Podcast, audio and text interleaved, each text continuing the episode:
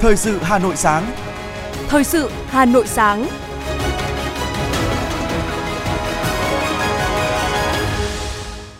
Kính chào quý vị và các bạn. Mời quý vị và các bạn cùng đến với chương trình thời sự sáng ngày hôm nay, Chủ nhật ngày 16 tháng 10 năm 2022. Chương trình có những nội dung chính sau đây.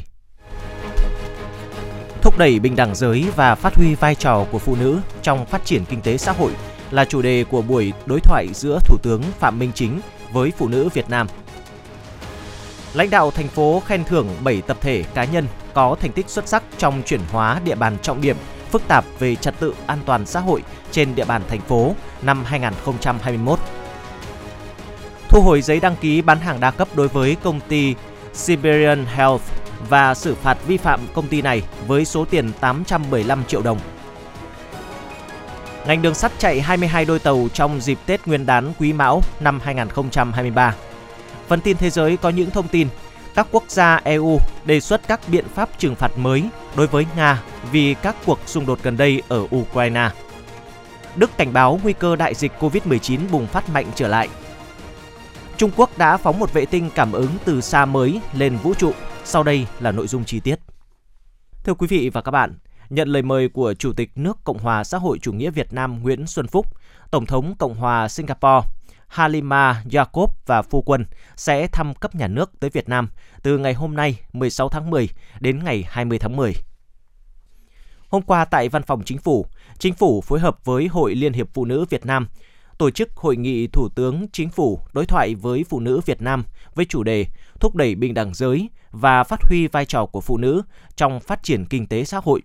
Đồng chí Phạm Minh Chính, Ủy viên Bộ Chính trị, Thủ tướng Chính phủ chỉ đạo và trực tiếp đối thoại với phụ nữ cả nước tại điểm cầu Hà Nội. Phát biểu mở đầu đối thoại, nhân kỷ niệm 92 năm ngày thành lập Hội Liên hiệp Phụ nữ Việt Nam 20 tháng 10 năm 1930, 20 tháng 10 năm 2022 và Ngày Phụ nữ Việt Nam 20 tháng 10, thay mặt lãnh đạo Đảng, Nhà nước, Thủ tướng Phạm Minh Chính gửi lời thăm hỏi, lời chúc mừng tốt đẹp nhất tới các bà, các mẹ, các chị em, các cháu gái trong cả nước. Thủ tướng khẳng định phụ nữ Việt Nam qua các thời kỳ luôn có vai trò đặc biệt, có nhiều đóng góp to lớn trong quá trình xây dựng, bảo vệ và phát triển đất nước. Dù ở bất cứ hoàn cảnh nào, vị trí công việc gì, phụ nữ Việt Nam cũng tỏa sáng phẩm chất anh hùng, bất khuất, trung hậu, đảm đang như tám chữ vàng mà Bác Hồ đã dành tặng phụ nữ Việt Nam. Đảng và nhà nước luôn quan tâm đến công tác bình đẳng giới và sự tiến bộ của phụ nữ với nhiều chủ trương, chính sách về đào tạo, bồi dưỡng cán bộ nữ, chăm sóc sức khỏe, hỗ trợ phụ nữ trong tạo việc làm, khởi nghiệp. Với những chính sách đó, Việt Nam đã tạo được môi trường, điều kiện thuận lợi để phụ nữ ngày càng khẳng định được vị thế, vai trò và có nhiều cơ hội đóng góp cho gia đình, cộng đồng và xã hội. Tuy nhiên, theo Thủ tướng, chúng ta còn nhiều việc phải làm để mang lại cuộc sống tốt đẹp hơn cho người phụ nữ, để phụ nữ có cơ hội, điều kiện đóng góp cho xã hội, cho đất nước, để không ai bị bỏ lại phía sau. Thông qua cuộc đối thoại, Thủ tướng muốn lắng nghe, chia sẻ, cùng giải quyết và cùng có trách nhiệm trong thực hiện các mục tiêu bình đẳng giới và sự tiến bộ của phụ nữ. Với tinh thần dân chủ, thẳng thắn, chân thành, Thủ tướng Chính phủ đề nghị các đại biểu nói rõ tâm tư, nguyện vọng, khó khăn vướng mắc. Trong chương trình, Thủ tướng Chính phủ và các đồng chí lãnh đạo các bộ ngành trực tiếp đối thoại và trả lời các câu hỏi về nhiều vấn đề nóng của đại diện phụ nữ cả nước. Thưa quý vị và các bạn, trong xu thế toàn cầu hóa, việc ứng dụng chuyển đổi số trong việc thúc đẩy quảng bá, tiêu thụ sản phẩm ô cốp đang phát triển mạnh mẽ và được các doanh nghiệp nữ tận dụng. Thông qua hội thảo giải pháp phát triển và ứng dụng chuyển đổi số quảng bá sản phẩm ô cốp, hơn 200 nữ doanh nhân đã cùng chia sẻ những kinh nghiệm trong quá trình chuyển đổi số tại mỗi đơn vị. Công ty Organic Green vốn là doanh nghiệp chuyên sản xuất và chế biến các sản phẩm từ thịt. Hiện nay, công ty cũng đã xây dựng được chuỗi liên kết sản xuất và tiêu thụ khép kín qua chuỗi cửa hàng tiện ích. Giữa bối cảnh dịch COVID-19 còn diễn biến phức tạp, công ty đã tận dụng được thời cơ để hoàn thiện hệ thống giao hàng trực tuyến và tổ chức các hoạt động tuyên truyền quảng bá sản phẩm qua kênh bán hàng trực tuyến đến đông đảo người tiêu dùng. Chị Nguyễn Thị Thư, Phó Tổng Giám đốc công ty Organic Green chia sẻ. Và tôi cũng mong rằng à, sau buổi livestream ngày hôm nay sẽ có nhiều những chương trình ý nghĩa như thế này nữa để những người mà làm à, thực phẩm bên à, ngành nông nghiệp như chúng tôi sẽ được tiếp cận nhiều hơn đối với khách hàng để mang những cái sản phẩm sạch này đến tay người tiêu dùng. Để hỗ trợ cho các doanh nghiệp nữ chuyển đổi số và tận dụng sàn thương mại điện tử, Hội Liên hiệp Phụ nữ Hà Nội đã phối hợp với tập đoàn Misa chuyên về phần mềm để hỗ trợ cho các doanh nghiệp nữ của thủ đô quản lý doanh nghiệp bằng các phần mềm công nghệ thông minh. Thông qua nền tảng số của tập đoàn Misa, nhiều sản phẩm của các nữ doanh nhân thủ đô cũng đã được quảng bá, tiếp cận với khách hàng trong và ngoài thủ đô Hà Nội. Bà Đinh Thị Thúy, Tổng Giám đốc Tập đoàn Misa cho hay. Thực sự à, nếu mà nói Covid nó là một cái điểm mà ừ, không ai mong muốn. Nhưng mà chúng tôi cũng nhìn nhận thấy rằng đây nó là một cái cú hích rất là lớn để nó thúc đẩy cái chuyển đổi số phát triển. Nó bắt buộc mọi người đang phải tham gia vào cái công cuộc chuyển đổi số như hiện nay.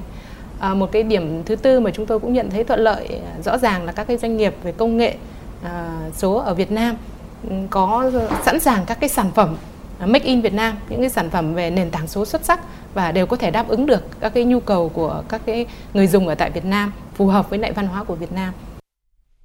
Theo thống kê, đến năm 2022, Hà Nội có gần 300.000 doanh nghiệp, trong đó có phụ nữ làm chủ doanh nghiệp chiếm 26,7%, nữ chủ hộ kinh doanh chiếm 67%. Thích ứng với tình hình mới, trong xu thế toàn cầu hóa, thì mỗi đơn vị đều chủ động chuyển đổi công nghệ số, chính là cứu cánh cho mọi hoạt động lưu thông hàng hóa được thông suốt, không bị đứt gãy. Trong chương trình chuyển đổi số quốc gia đến năm 2025, định hướng đến năm 2030 với 3 trụ cột, bao gồm chính phủ số, kinh tế số và xã hội số – theo đó, Hội Liên hiệp Phụ nữ Hà Nội sẽ hỗ trợ cho các doanh nghiệp nữ ứng dụng công nghệ số trong sản xuất và kinh doanh, vận động phụ nữ tăng cường sử dụng hạ tầng thanh toán trực tuyến, hạn chế sử dụng tiền mặt, sử dụng internet an toàn trong các giao dịch thương mại, sử dụng hiệu quả mạng internet trong tra cứu thông tin, nâng cao kiến thức. Bà Nguyễn Thị Hảo, giám đốc Trung tâm hỗ trợ phát triển phụ nữ Hà Nội cho biết. Các cái hoạt động truyền thông tập huấn thì đều tập trung vào vấn đề Ừ, về chuyển đổi số và thương mại điện tử để giúp cho các chị em thích nghi nhanh hơn với thương mại điện tử để chuyển dần cái hướng phát triển phù hợp với cái xu thế hiện đại. Thế thì à, đối với trung tâm hiện nay chúng tôi cũng tham mưu cho hội liên hiệp phụ nữ thành phố hà nội xây dựng cái đề án nâng cao năng lực làm việc và sinh kế bền vững cho phụ nữ. Và trong đề án này thì nó có những cái nội dung về nâng cao năng lực cho phụ nữ về chuyển đổi số về thương mại điện tử. Thực tế chứng minh, công nghệ số và thương mại điện tử giúp doanh nghiệp thay đổi vượt bậc. Chuyển đổi số không chỉ giúp tăng năng suất, giảm chi phí mà còn mở ra không gian và các giá trị mới, cơ hội mới. Phụ nữ cần nỗ lực bắt kịp công nghệ mới, thay đổi cách thức làm việc, tập trung trí tuệ để sáng tạo ra nhiều sản phẩm mới. Phụ nữ không trang bị các kỹ năng công nghệ thông tin sẽ bị bỏ lại đằng sau. Mục tiêu là tiếp tục đào tạo kỹ năng số, hướng dẫn phụ nữ ứng dụng công nghệ số trong sản xuất và kinh doanh, vận động phụ nữ tăng cường sử dụng hạ tầng thanh toán trực tuyến, hạn chế sử dụng tiền mặt, sử dụng internet an toàn trong các giao dịch thương mại, chuyển đổi số từ điện thoại phổ thông sang điện thoại thông minh và sử dụng hiệu quả mạng internet trong tra cứu thông tin, nâng cao kiến thức. Thưa quý vị và các bạn, Sở Công Thương Hà Nội phối hợp với Ủy ban Nhân dân quận Hoàng Mai đã tổ chức khai trương điểm giới thiệu và bán sản phẩm ô cốp tại số 79 Trần Nguyên Đán, phường Định Công. Tại đây, trưng bày và bán các sản phẩm ô cốp của nhiều doanh nghiệp, đơn vị như bánh kẹo truyền thống các loại, mật ong, tinh dầu, bún, miến khô, nông sản vùng cao. Các sản phẩm ô cốp, nông sản thực phẩm, đặc sản vùng miền được trưng bày, quảng bá sản phẩm tại vị trí phù hợp, thuận tiện để người tiêu dùng nhận biết, ưu tiên lựa chọn. Cửa hàng sẽ là địa chỉ tin cậy, thu hút đông đảo người tiêu dùng ưu tiên. Lãnh đạo Sở Công Thương đề nghị Ủy ban Nhân dân quận Hoàng Mai tiếp tục tích cực vào cuộc, vận động thêm các doanh nghiệp, cửa hàng, cơ sở kinh doanh có mặt bằng, vị trí phù hợp, đăng ký tham gia mạng lưới điểm giới thiệu và bán sản phẩm ô cốp, hỗ trợ đồng hành cùng điểm ô cốp trong hoạt động kinh doanh để chương trình có ý nghĩa thiết thực đối với các doanh nghiệp và đơn vị.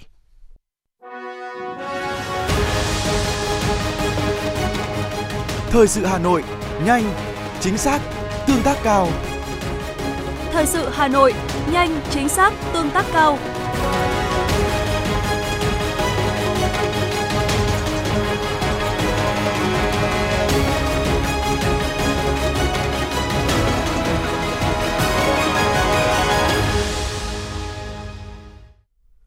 Xin được chuyển sang những thông tin quan trọng khác. Chủ tịch Ủy ban nhân dân thành phố Hà Nội Trần Sĩ Thanh vừa ký ban hành quyết định số 3810 về việc khen thưởng trong công tác chuyển hóa địa bàn trọng điểm phức tạp về trật tự xã hội, an toàn xã hội trên địa bàn thành phố năm 2021.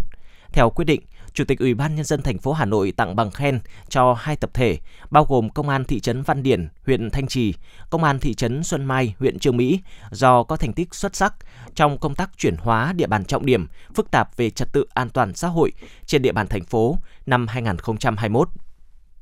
Chủ tịch Ủy ban Nhân dân thành phố Hà Nội cũng đã tặng bằng khen cho 5 cá nhân, bao gồm Trung tá Nguyễn Viết Sáu, đội trưởng đội Cảnh sát điều tra tội phạm về ma túy, Công an huyện Thanh Trì, Trung tá Hoàng Công Hải, trưởng Công an thị trấn Văn Điển, Công an huyện Thanh Trì, Thượng úy Đặng Thái Hà, đội Cảnh sát điều tra tội phạm về ma túy, Công an huyện Thanh Trì, bà ứng Thị Minh Phóng, bí thư chi bộ, tổ trưởng tổ dân phố khu Pin, thị trấn Văn Điển, huyện Thanh Trì, ông Nguyễn Mạnh Hà, Chủ tịch Ủy ban Nhân dân thị trấn Xuân Mai, huyện Trương Mỹ đã có thành tích xuất sắc trong công tác chuyển hóa địa bàn trọng điểm phức tạp về trật tự an toàn xã hội trên địa bàn thành phố năm 2021. Mức tiền thưởng cho tập thể cá nhân theo quy định tại Điều 73, Nghị định số 91 2017 ngày 31 tháng 7 năm 2017 của Chính phủ. Tiền thưởng được trích từ nguồn kinh phí của Ủy ban nhân dân thành phố đã hỗ trợ cho công an thành phố Hà Nội để chi thực hiện các hoạt động của Ban chỉ đạo 138 thành phố năm 2022. Cục Cạnh tranh và Bảo vệ người tiêu dùng vừa quyết định thu hồi giấy chứng nhận đăng ký hoạt động bán hàng đa cấp đối với công ty trách nhiệm hữu hạn Siberian Health quốc tế, địa chỉ trụ sở chính tại tầng 2, tòa nhà HH N01 Gold Season, số 47 Nguyễn Tuân, phường Thanh Xuân Trung, quận Thanh Xuân, thành phố Hà Nội và xử phạt vi phạm với số tiền 815 triệu đồng. Theo Cục Cạnh tranh và Bảo vệ người tiêu dùng, công ty này đã không thực hiện đúng thủ tục sửa đổi, bổ sung giấy chứng nhận đăng ký hoạt động bán hàng đa cấp với cơ quan có thẩm quyền khi có thay đổi thông tin liên quan đến doanh nghiệp, thay đổi mẫu hợp đồng tham gia bán hàng đa cấp nhưng không thực hiện thủ tục sửa đổi, bổ sung giấy chứng nhận đăng ký hoạt động bán hàng đa cấp Ngoài ra, công ty còn vận hành hệ thống công nghệ thông tin, quản lý người tham gia bán hàng đa cấp không đúng với tài liệu giải trình kỹ thuật đăng ký hoạt động bán hàng đa cấp. Hoạt động bán hàng đa cấp chưa được Sở Công Thương xác nhận đăng ký hoạt động bán hàng đa cấp tại địa phương. Mặt khác, cung cấp thông tin sai lệch, gây nhầm lẫn về tính năng, công dụng của sản phẩm tại trụ sở công ty thông qua quyển tài liệu về sản phẩm duy trì nhiều hơn một mã số kinh doanh đa cấp đối với cùng một người tham gia bán hàng đa cấp. Thưa quý vị, căn cứ theo quy định tại Nghị định số 40-2018 quy định về hoạt động kinh doanh theo phương thức đa cấp và quản lý hoạt động kinh doanh theo phương thức đa cấp trên cơ sở quyết định xử phạt. Cục Cạnh tranh và Bảo vệ người tiêu dùng đã ban hành quyết định thu hồi giấy chứng nhận đăng ký hoạt động bán hàng đa cấp của công ty trách nhiệm hữu hạn Siberian Health quốc tế. Do đó, công ty này phải chấm dứt hoạt động bán hàng đa cấp kể từ ngày 14 tháng 10 năm nay. Cũng theo Cục Cạnh tranh và Bảo vệ người tiêu dùng, việc thu hồi giấy chứng nhận của các doanh nghiệp bán hàng đa cấp không giải phóng công ty khỏi các nghĩa vụ trước pháp luật, trong đó có nghĩa vụ đảm bảo quyền và lợi ích hợp pháp của người tham gia bán hàng đa cấp theo quy định của pháp luật. Để đảm bảo quyền và lợi ích hợp pháp theo quy định tại Nghị định số 40-2018, người tham gia bán hàng đa cấp có thể liên hệ trực tiếp đối với công ty trách nhiệm hữu hạn Siberian Health quốc tế để giải quyết theo quy định Đối với các tranh chấp khác, người tham gia bán hàng đa cấp cần phải giải quyết theo quy định của pháp luật dân sự hoặc hình sự. Công an quận Cầu Giấy, Hà Nội thông tin về việc triệt phá kho lưu giữ bình khí cười. Qua kiểm đếm ban đầu, đã tạm giữ hơn 100 bình khí cười các loại. Chủ kho bước đầu được xác định là Nguyễn Văn Tính đã lợi dụng khu đất trống, quây tôn, thuê nhân viên để, để vận chuyển các bình khí này đến các điểm khách đặt hàng với tiền công là 10 triệu đồng một tháng đây không phải là kho bãi đầu tiên của tính trên địa bàn cầu giấy bị phát hiện. Không chỉ có các bình khí, cơ quan chức năng còn phát hiện dụng cụ sang chiết bình khí cười vào các loại bình khác nhau theo nhu cầu của khách và nhiều vỏ bóng cao su để bơm thành bóng cười. Vụ việc đang được điều tra làm rõ. Thưa quý vị, sau khi Việt Nam ghi nhận ca mắc đậu mùa khỉ đầu tiên, thành phố Hà Nội đã yêu cầu giám sát chặt chẽ dịch đậu mùa khỉ trong cộng đồng nhằm phát hiện sớm và điều trị kịp thời. Dù khả năng lây lan của bệnh đậu mùa khỉ rất thấp, Số ca tử vong do bệnh cũng ít, nhưng không vì thế mà người dân có thể chủ quan. Bệnh có nhiều triệu chứng khác nhau. Triệu chứng điển hình là sốt, đau đầu dữ dội, đau cơ, đau lưng, suy nhược cơ thể, sưng hạch bạch huyết, sau đó xuất hiện phát ban hoặc đi kèm phát ban và có thể kéo dài từ 2 đến 3 tuần. Bác sĩ Bùi Quang Hào, trưởng khoa kiểm soát nhiễm khuẩn, Bệnh viện Gia Liễu Trung ương cho biết, để tránh lây lan qua đường hô hấp, người dân cần đeo khẩu trang khi đến nơi đông người, nên che miệng khi ho để không phát tán giọt bắn ra môi trường không khí. Mọi người tránh lây qua tiếp xúc bằng cách đảm bảo tốt vệ sinh, nhất là vệ sinh tay bằng dung dịch sát khuẩn, xà phòng. Ngay khi có các dấu hiệu bất thường, các triệu chứng điển hình của bệnh như sốt, mệt mỏi, nổi mụn nước thì cần phải nhanh chóng thông báo cho cơ sở y tế gần nhất để được hỗ trợ kịp thời, tránh bệnh trở nặng và lây nhiễm cho những người xung quanh.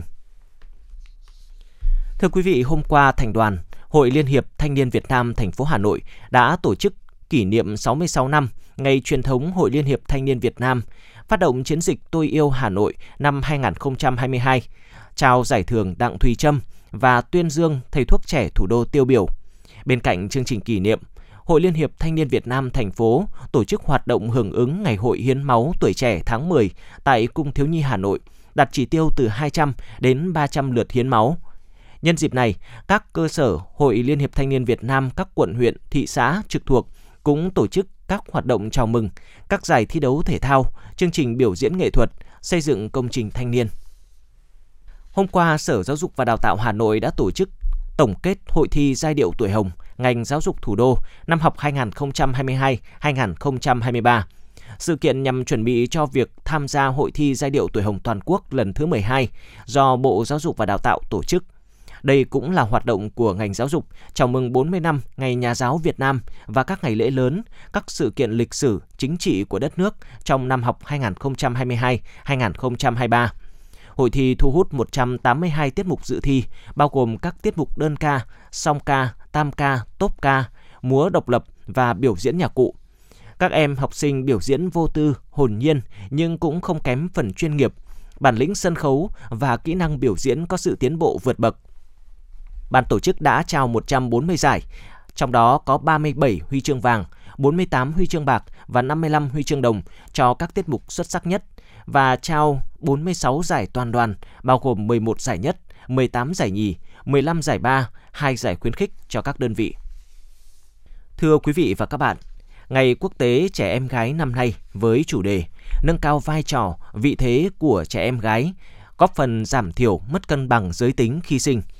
Hà Nội đã tổ chức gặp mặt biểu dương trẻ em gái chăm ngoan học giỏi trong các gia đình tiêu biểu, thực hiện tốt chính sách dân số tại địa phương – đây là chương trình mang tính nhân văn sâu sắc nhằm xây dựng hình ảnh mới của phụ nữ, trẻ em gái trong gia đình và xã hội, góp phần thực hiện bình đẳng giới, đẩy lùi tư tưởng trọng nam khinh nữ, khắc phục tình trạng mất cân bằng giới tính. Đến thăm gia đình chị Nguyễn Thị Thu Hiền ở xã Tân Minh, huyện Sóc Sơn. Gia đình chị có hai con gái đều chăm ngoan, học giỏi. Chồng chị làm nghề tự do, thường xuyên vắng nhà, nên một mình chị Hiền vừa làm may gia công tại nhà, vừa quán xuyến gia đình để chăm lo cho các con học hành tiến bộ. Những bữa cơm giản dị của ba mẹ con chị luôn có sự động viên qua điện thoại, quan tâm, dõi theo, cũng đủ cho mẹ con chị cảm thấy ấm lòng, hạnh phúc. Ông Vũ Mạnh Hùng, trưởng khu dân cư 418, xã Tân Minh, huyện Sóc Sơn cho biết. Khu dân cư thì cũng có rất nhiều các gia đình sinh à, một gia đình một bè, cả hai trai hoặc hai gái. Nhưng mà đối với chúng tôi là khu dân cư cũng như cộng tác viên của khu dân cư là cũng ờ, thường xuyên đến gia đình động viên bằng ờ, tuyên truyền bằng truyền thanh rồi đến tận nhà ờ, tuyên truyền bằng giáo tuyên truyền đến gia đình là lên thực hành tốt chính sách về sinh đẻ kế hoạch nên nuôi dạy con gái ở nuôi rừng ở mức độ hai con để nuôi dạy con tốt nuôi con khỏe dạy con ngoan và cáo cũng gia đình cũng thường xuyên là chấp hành rất là tốt và đăng ký là không không không, không sinh thêm Gia đình chị Trương Thị Bích Nguyệt, xã Tứ Hiệp, huyện Thanh Trì cũng sinh hai con gái. Cháu lớn học lớp 4, luôn là học sinh xuất sắc chăm ngoan học giỏi và cháu thứ hai mới 4 tuổi. Mặc dù gia đình khá giả và còn trẻ tuổi, chồng chị lại là con một, thế nhưng vợ chồng chị Nguyệt vẫn thực hiện kế hoạch hóa gia đình, sinh đủ hai con, dù là con trai hay con gái. Chị Trương Thị Bích Nguyệt, xã Tứ Hiệp, huyện Thanh Trì chia sẻ. Chồng tôi là con trưởng, và nếu mà nói không có thì cũng không đúng. Đương nhiên là gia đình nội ngoại thì cũng rất là muốn có thêm một bé trai. Thế nhưng mà mình thì mình cũng hiểu được rằng là bây giờ con trai hay là con gái thì đều à, sống có ích cho xã hội. Đấy là được rồi. Và bản thân thì à, à, rất là may mắn đó là ông bà nội ông bà ngoại dù có nói thôi nhưng cũng rất là văn minh và tôn trọng các con để cho các con tự đưa ra quyết định của mình để nâng cao vị thế của trẻ em gái, thúc đẩy bình đẳng giới, giảm thiểu mất cân bằng giới tính khi sinh trên địa bàn thủ đô, trong thời gian tới, thành phố Hà Nội tiếp tục chỉ đạo thực hiện giảm tỷ lệ mất cân bằng giới tính khi sinh, đưa tỷ số giới tính khi sinh hiện nay về mức cân bằng tự nhiên 107 trẻ trai trên 100 trẻ gái vào năm 2025 và tập trung nâng cao chất lượng dân số thủ đô. Ông Tạ Quang Huy, Tri Cục trưởng Tri Cục Dân số, Kế hoạch hóa gia đình Hà Nội nói. Tăng cường cái nhận thức và từ đó là thúc đẩy các cái hoạt động bình đẳng giới từ ngay trong các gia đình và đến các cộng đồng đặc biệt là trách nhiệm của các xã phường thị trấn cũng phải triển khai các cái hoạt động để nâng cao cái bình đẳng giới đặc biệt là vấn đề vận động thuyết phục các cái trường hợp hạn chế sinh con thứ ba hạn chế ờ, cái việc ờ, lựa chọn giới tính thai nhi và đặc biệt là lấy từ những cái cái, cái hệ lụy của cái việc mất cân bằng giới tính khi sinh để người ta có trách nhiệm thường xuyên trong đối với công tác này ở cơ sở. Với sự vào cuộc kịp thời của cả hệ thống chính trị, chính quyền thành phố, cơ quan chuyên môn cùng các địa phương, nên tính đến hết tháng 8 vừa qua, tỷ số giới tính khi sinh toàn thành phố là 109,6 trẻ trai trên 100 trẻ gái. Dự kiến cuối năm không quá 113 trẻ trai trên 100 trẻ gái, hoàn thành chỉ tiêu năm. Toàn thành phố đã xuất hiện nhiều gương điển hình thực hiện tốt chính sách dân số, quan niệm dù gái hay trai chỉ hai là đủ đã trở nên quen thuộc với hầu hết các gia đình. Cuộc gặp mặt biểu dương lần này đã tạo sự lan tỏa, nhân lên hạnh phúc và những gương sáng cho gia đình có con một bề là trẻ em gái, chăm ngoan, học giỏi, góp phần thực hiện tốt chính sách dân số, cân bằng giới tính, tạo tiền đề cho sự phát triển bền vững và lâu dài của thủ đô Hà Nội và đất nước trong thời gian tới.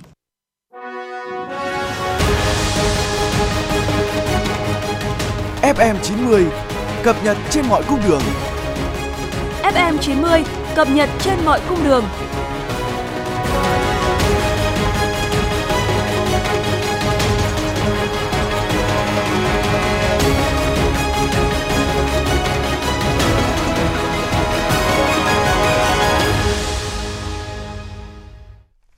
Tiếp tục là phần tin. Theo thống kê của Bộ Xây dựng, hiện cả nước có 41 trên 63 tỉnh thành phố trực thuộc Trung ương đã hoặc đang triển khai xây dựng đề án phát triển đô thị thông minh theo quyết định số 950 ngày 1 tháng 8 năm 2018 phê duyệt đề án phát triển đô thị thông minh bền vững Việt Nam giai đoạn 2018-2025 và định hướng đến năm 2030. Tại Việt Nam, phát triển đô thị thông minh được xác định chính là một trong những động lực quan trọng để thực hiện mục tiêu đưa Việt Nam trở thành một nước công nghiệp theo hướng hiện đại, có thu nhập cao vào năm 2045. Bộ Xây dựng cho biết, giữa năm 2022, Bộ trưởng Bộ Xây dựng cũng đã ký quyết định phê duyệt văn kiện hỗ trợ kỹ thuật sử dụng vốn e-, ODA không hoàn lại của chính phủ Hàn Quốc thực hiện dự án thành lập Trung tâm Hợp tác Việt Nam Hàn Quốc về đô thị thông minh và công nghệ xây dựng dự án thành lập Trung tâm Hợp tác Việt Nam Hàn Quốc về đô thị thông minh và công nghệ xây dựng sẽ góp phần quan trọng trong việc hỗ trợ hoàn thiện thể chế pháp luật về phát triển đô thị thông minh, đồng thời nâng cao năng lực của các cơ quan hoạch định chính sách, các cấp quản lý tại địa phương trong thời gian tới. Thưa quý vị, sau khi nhường đất nông nghiệp cho dự án, đến nay sau gần 15 năm, 78 hộ dân tại xã Yên Nghĩa, quận Hà Đông, Hà Nội vẫn chưa nhận được đất dịch vụ. Nguyên nhân do đâu?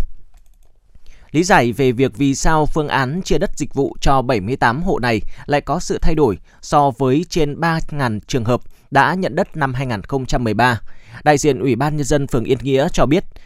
theo đề án chia đất dịch vụ năm 2013, được xã Yên Nghĩa tại thời điểm đó xây dựng,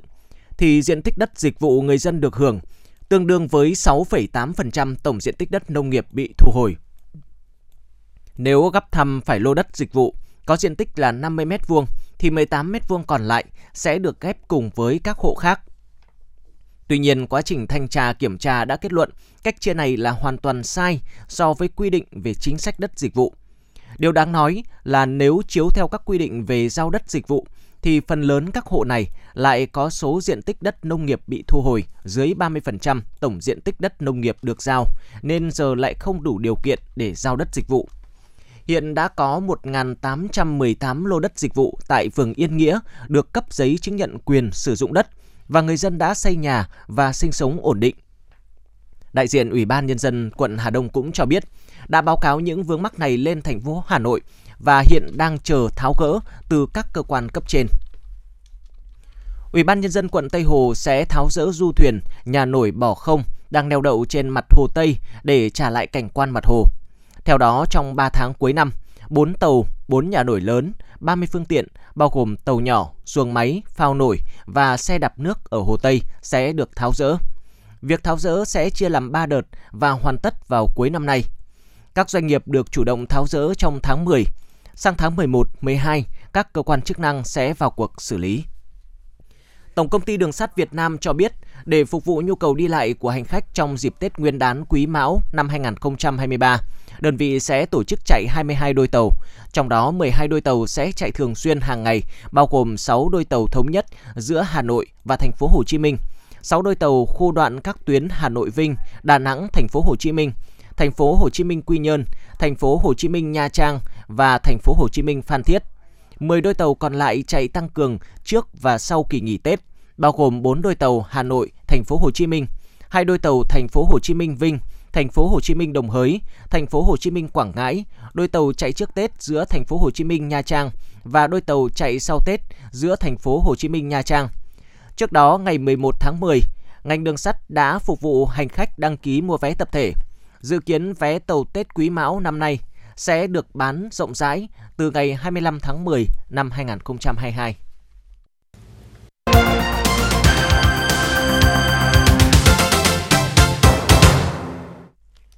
Quý vị thính giả đang nghe chương trình thời sự của Đài Phát thanh và Truyền hình Hà Nội đang được phát trực tiếp. Xin chuyển sang phần tin thế giới.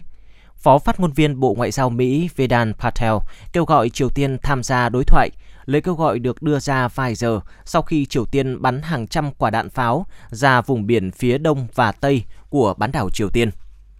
Trong một diễn biến liên quan, hãng thông tấn Trung ương Triều Tiên đã dẫn lời người phát ngôn của Tổng tham mưu trưởng Quân đội Nhân dân Triều Tiên cho biết Triều Tiên đã bắn loạt đạn pháo ra vùng biển phía đông và phía tây một ngày trước đó nhằm gửi đi một thông điệp rõ ràng tới những diễn biến mới đây trên bán đảo Triều Tiên và Bình Nhưỡng đã sẵn sàng các biện pháp đáp trả phù hợp. Ba Lan và bốn quốc gia EU vừa đề xuất với Ủy ban châu Âu EC áp đặt các biện pháp trừng phạt mới đối với Nga vì các cuộc xung đột gần đây ở Ukraine. Theo một số nhà quan sát, các hạn chế hiện tại không đủ để làm tổn thương Moscow và cần được thắt chặt hơn nữa trong thời gian tới. Dịch COVID-19 đang có chiều hướng bùng phát mạnh trở lại tại Đức, trong số các ca nhiễm mới gia tăng hàng ngày. Mỗi ngày thì Đức ghi nhận hơn 100.000 ca nhiễm mới. Tỷ lệ mắc bệnh trong một tuần qua cũng có chiều hướng liên tục tăng lên. Bộ trưởng Bộ Y tế Đức cho rằng có thể số ca nhiễm thực tế cao gấp 3 lần so với con số báo cáo lên các sở y tế. Hôm qua, Trung Quốc đã phóng một vệ tinh cảm ứng từ xa mới lên vũ trụ. Vụ phóng được thực hiện vào lúc 3 giờ 12 phút giờ Bắc Kinh tại trung tâm phóng vệ tinh Tây Sương, tỉnh Tứ Xuyên, Tây Nam nước này. Tên lửa đẩy Trường Trinh 2D đã được đưa thành công vệ tinh cảm ứng từ xa Yaogan 36 lên quỹ đạo trái đất. Đây là sứ mệnh không gian thứ 444 của tên lửa đẩy Trường Trinh.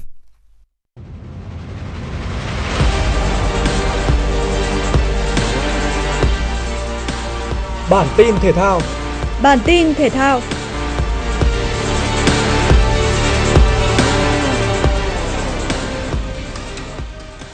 FIFA công bố bảng xếp hạng bóng đá nữ trong quý 4 năm 2022. Theo đó, đội tuyển nữ Việt Nam khép lại năm 2022 với thứ hạng 34 và 1.643,66 điểm. Thành tích nổi bật của thầy trò huấn luyện viên Mai Đức Trung trong năm 2022 là việc thi đấu đầy ấn tượng tại vòng chung kết Cúp bóng đá nữ châu Á tại Ấn Độ và xuất sắc giành vé tham dự World Cup 2023. Ngoài ra, tuyển nữ Việt Nam tiếp tục bảo vệ thành công huy chương vàng tại SEA Games 31 diễn ra vào tháng 5 vừa qua. Việc không có được thành tích tốt ở giải bóng đá nữ vô địch Đông Nam Á sẽ là một kinh nghiệm quý để đội tuyển nữ Việt Nam tiếp tục trẻ hóa lực lượng với những nhân tố mới và có sự thay đổi mạnh mẽ hướng tới các nhiệm vụ quan trọng trong năm tiếp theo. Dự kiến, thầy trò huấn luyện viên Mai Đức Trung sẽ tập trung trở lại vào tháng 3 năm sau. Ở đấu trường châu lục, đội tuyển nữ Việt Nam tiếp tục giữ vững vị trí thứ 6. Top 10 châu Á trên bảng xếp hạng quý 4 cũng tiếp tục chứng kiến sự ổn định của đội tuyển nữ Cộng hòa Dân chủ Nhân dân Triều Tiên thứ hạng 10 ở vị trí số 1. Các vị trí tiếp theo lần lượt thuộc về Nhật Bản, Australia, Trung Quốc, Hàn Quốc, Việt Nam, Đài Bắc Trung Hoa, Thái Lan, Uzbekistan và Myanmar. Ở top 10 đội mạnh nhất trên bảng xếp hạng FIFA quý 4, ngoài việc đội tuyển Mỹ tiếp tục giữ vững vị trí số 1, thế giới tiếp tục chứng kiến sự bứt phá trở lại ngoạn mục của đội tuyển nữ Thụy Điển về vị trí thứ hai, đẩy Đức xuống vị trí thứ ba. Đội tuyển Anh và Đức giữ vững vị trí thứ tư và năm, trong khi tuyển nữ Tây Ban Nha có sự bứt phá lên vị trí thứ sáu đẩy Canada, Hà Lan xuống vị trí thứ bảy và 8. Hai vị trí 9 và 10 tiếp tục thuộc về đội tuyển Brazil và Cộng hòa Dân chủ Nhân dân Triều Tiên. Thưa quý vị và các bạn, hiện nay bộ phận không khí lạnh đã báo tiếp tục di chuyển xuống phía Nam. Dự báo từ nay, chiều nay thì bộ phận không khí lạnh này sẽ ảnh hưởng đến thành phố Hà Nội. Gió Đông Bắc mạnh dần lên cấp 3. Từ đêm nay, trời lạnh về đêm và sáng sớm. Trong đợt không khí lạnh này, nhiệt độ thấp nhất về đêm và sáng phổ biến từ 18 đến 20 độ. Dự báo thời tiết ngày hôm nay, khu vực thủ đô Hà Nội có mây, ngày nắng, đêm không mưa, gió bắc cấp 2 cấp 3, sáng sớm và đêm trời lạnh, nhiệt độ từ 20 đến 32 độ. Quý vị và các bạn vừa nghe chương trình thời sự của Đài Phát thanh và Truyền hình Hà Nội. Chỉ đạo nội dung Nguyễn Kim Khiêm, chỉ đạo sản xuất Nguyễn Tiến Dũng, tổ chức sản xuất Vương Chuyên. Chương trình do biên tập viên Nguyễn Hằng, phát thanh viên Tuấn Anh cùng kỹ thuật viên Kim Thoa thực hiện. Tiếp ngay sau đây, mời quý vị cùng đến với Hà Nội cao điểm sáng.